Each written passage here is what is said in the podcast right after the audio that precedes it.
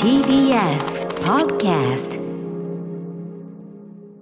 時刻は7時44分です。 TBS ラジオキーステーションにお送りしていますアフターシックスジャンクション、パーソナリティはラップグループライムスターの私歌丸です。そして水曜パートナー TBS アナウンサーの日々真央子です。さてここからは新概念提唱型投稿コーナー。水曜日の企画はこちら、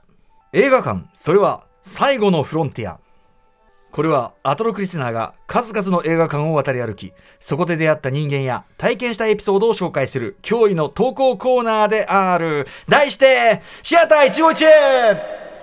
このコーナーは映画館で出会った人や目撃した珍事件などなど皆さんが映画館で体験したエピソードを募集するコーナーです。日比さんが激しく動いてますけどどうしたんですかこの曲をやっぱ聞くとどうしても、スタートレック聞くとちょっとどうしてもやっぱりこうDJ コウさんイズム、ああなんだありがとうみたいな感じになってくるってことですかね。なんかちょっとテンション上がっちゃいました今。シアター151、まあね、はい、毎週さそのムービーウォッチメンで行ってて、ドントルックバックの時もね、はい、前にいた男の子2人がいや面白かったってねしみじみ言ってたのも本当思い深かったってこの間の表の中でも言いましたし、今週当たったこんにちは私のお母さんも、はい、これはやっぱね映画館ならでは、まあ先に言っちゃうけど、まあ表の中でも言うようにするけど、結構入っててですね、でお客さんにやっぱ中国系の方多かったんだと思うんだけど、やっぱ細かい言葉遊びのセリフとか、すごいベタベタなギャグがいっぱい出てくるんだけど、もうそれにてらいなくゲラゲラゲラだから、なんか本当に昭和の喜劇映画を、見に来てる感じっていうか、すごく映画にふさわしいなんかこうなんていうかな雰囲気っていうか、いいな、できてて、これはねうちで一人で見てたんじゃ絶対味わえない感じ。 そのポイントちょっとわからないですもんね、その言語がわからないとね。なんかねちょっとね言葉遊びで笑わせるようなとことかがね待ってね、もうゲラゲラ笑ってて、でも同時にあとやっぱりそのなんていうか、もちろん万国共通の割とベタな笑いだったりするんだけど、その笑いにてらいがないっていうか、わかります、もうつってそうなんかねすごいいい雰囲気でした。これぞ映画館で見た方がいいんじゃないかなっていうのはねあったりしましたね。はい、当然終わりの方ではみんな話すりまくってみたいな、ね、感じでしたけどね。はいということでシアター151行ってみましょう。じゃあこれ日比さん読みなんですかね、はい、日比さん読みで行ってみましょう。ご紹介します。ラジオネームたまぴろさんからいただきましたシアター151です。これは僕が中学生だった2006年頃に体験したシアター151です。場所はシネプレックス熊本、現在のユナイテッドシネマ熊本でした。満席の映画館、スクリーンでは新作映画の予告編が流れていました。そして数本目の予告、あれは確かスーパーマンリターンズでした。ほうほう。何者かが発砲したピストルの弾がスーパーマンの眼中に命中したと思ったら弾がぺしゃんこになるという全体がスローモーションの場面。うんうん、スローモーションの銃弾が眼球に当たったまさにその瞬間。劇場内のどこからか僕と同い年くらいの女の子のバッという叫び声が鳴り響きました。バッこれ何ですかこれバッというのは熊本弁でアマちゃんにおけるジェみたいなジェみたいな感じでバッってビッジェってバッってうわって感じなんだバッみたいな意味だそうです、うん、一瞬の静寂の後、女の子の恥ずかしそうなあという声で劇場は大爆笑に包まれました。予告編を見てとっさに口に出してしまった熊本人らしいバッの声、その声が思いのほかでかくなってしまったこと、それに気づいて照れている女の子、そのすべてを劇場内の全員が共有したあの一体感が僕は未だに忘れられません。ちなみに僕はあの日何の映画を見に行ったのか1ミリも覚えていません。映画の2時間がバッの一言に負ける、大勢で同時に見るという映画館だからこその体験だったと思います。いや映画館って本当にいいものですね。はい、なるほどね。まあスーパーマンのね目玉に眼球が当たってもびくともしないまあらしい描写というか ね、ブライアン・シンガー監督ですよね。でもこれあくまでこれ予告だから、そのたまぴろさんが実際に見た映画は何だったかっていうのは別にあるわけなんだけど、ね、覚えてないっていうね何だったんだろう。いやまああるあるっつうかね、これだけ面白いことあるとね最高かわいいねバッかわいい。しかも多分本編だと暗くなってるし、予告編どうだったかわからないですけど、ちょっとこう緊張してるじゃないですか、予告編だったからちょっと気が緩んでるからでやっぱちょっとしたらスーパーマンとかあんま知らなくてそうです、ね、目玉に当たってその鉄の男だから跳ね返すみたいなそういうのもなくてそうバッタかわいいな。かわいいね。本当に中学生ぐらいの女の子ということですからね。でこれ大爆笑に包まれたっていうのも、はい、いいね。みんなもねいいですよね。なんかこうクスクスクスってこう我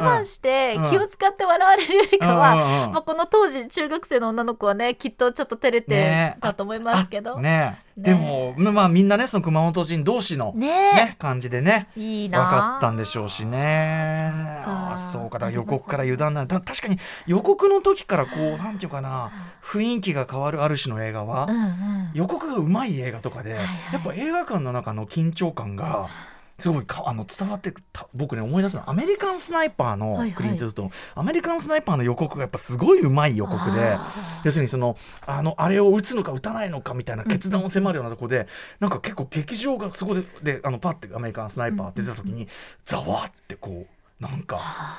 ざわざわざわざわってこれはみたいになってて、ちょっと熱気がこう、そう実際に映画見るとその分面めちゃくちゃ頭の方なのよ。ありますよね予告で結構ね全然クライマックスじゃないのそれ。あるあるそうそうそうなんだけど、はい、いやそうなるよね。予告の方がはるかに覚えてる。クライマッチョの予告だったかな。あはいはいまた作ったんだって誰かが言ってる声が聞こえて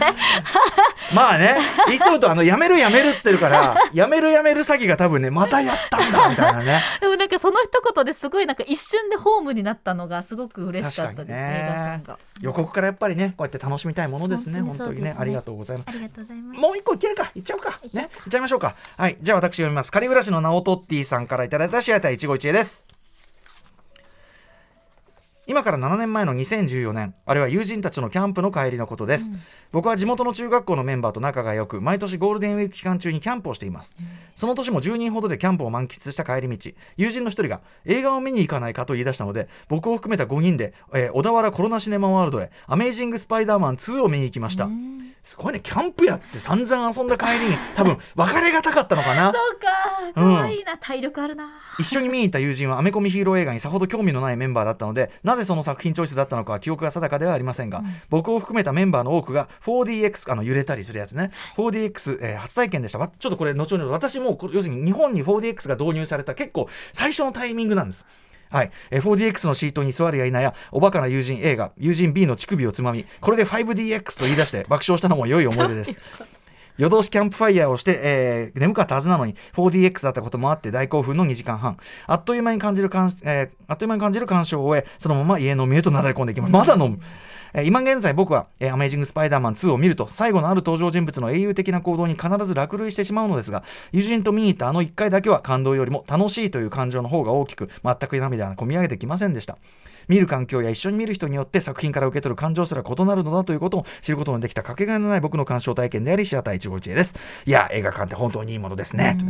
仲がいいですね。本当、ね、いい仲間ですね。一緒に今友達と見に行ってキャッキャキャッキャやったのとかやっぱ覚えてますもんね。覚えてますよ。それはねロボコップ見に行ってミラノ座に見に行ってもう全員あれですよ、もう全員ミラノ座出る姿もギーカシャギーカシャみんなこれもう当然よ歌丸少年たちがギーカシャそれと同じようにやっぱそのテネット見た人たちが、うん、少年たちがこうやって後ろ向きにこうやってこう、出たねえかわいい。ボヘミアンラプソディの後絶対足バタバタするとかね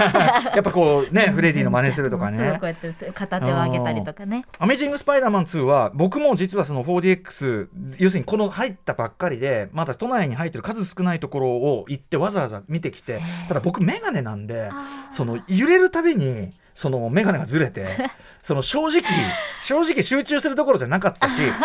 そのクライマックスのところで、そのいわゆるカットバックでその激しい場面と激しいアクションと、その静かな雰囲気みたいなものが交互に出てくるのね、はいはい、でそれをさいちいちご丁寧にカットが変わるたびに揺れたり静かになったり揺れたりするいやこれは静かな音楽が流れてるんだからこれ全体としては静かなトーンでいいんだよここは揺らさなくていいんだよって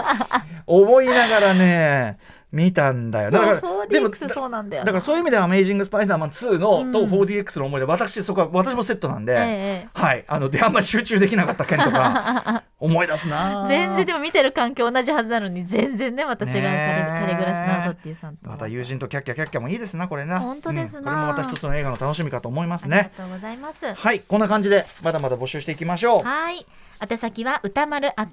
@tbs.co.jp までです。今日の投稿の内容と同じようにですね、ぜひどこで体験した出来事なのか、映画館ね、ね、お名前、当時の名前とかもね、もし覚えてたら、ね、ぜひ寄せてください。今みたいにユナイテッドシネマ熊本、今はユナイテッドシネマ熊本ですなんてね、上げてくれると、うんうん、応援にもなりますからね、きっとね。ありがたいです、うん、メールが採用された方には番組ステッカー差し上げます。以上、新概念提唱型投稿コーナー、本日水曜日はシアター151でした。After 66 junction.